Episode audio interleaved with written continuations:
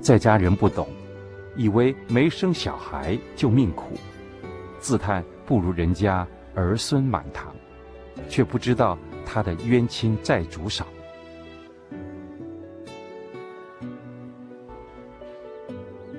在家人总希望子女长大成人，有一番作为，读大学、读博士，赚大钱，吃好、穿好、住好，对儿女有所期望。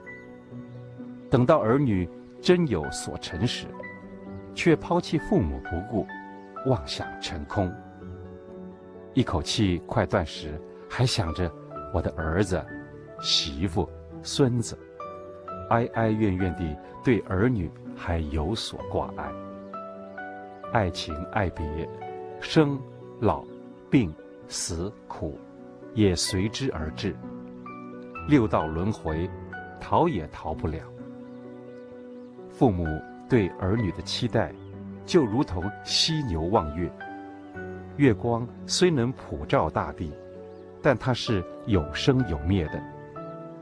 佛光是无色相的，不生不灭，能普照到三千大千世界。但是有生有灭的力量强，所以往往念佛念到没有了，却想到这有生有灭的，想去追求名利，吃好，穿好，住好，贪世间的一枝草，都要再来轮回。所以，修行要修什么？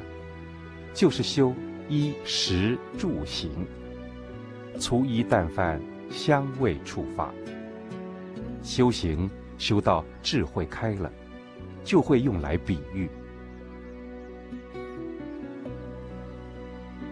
不要执着于现在的父母家人，这些亲人都是过去身中的冤亲债主。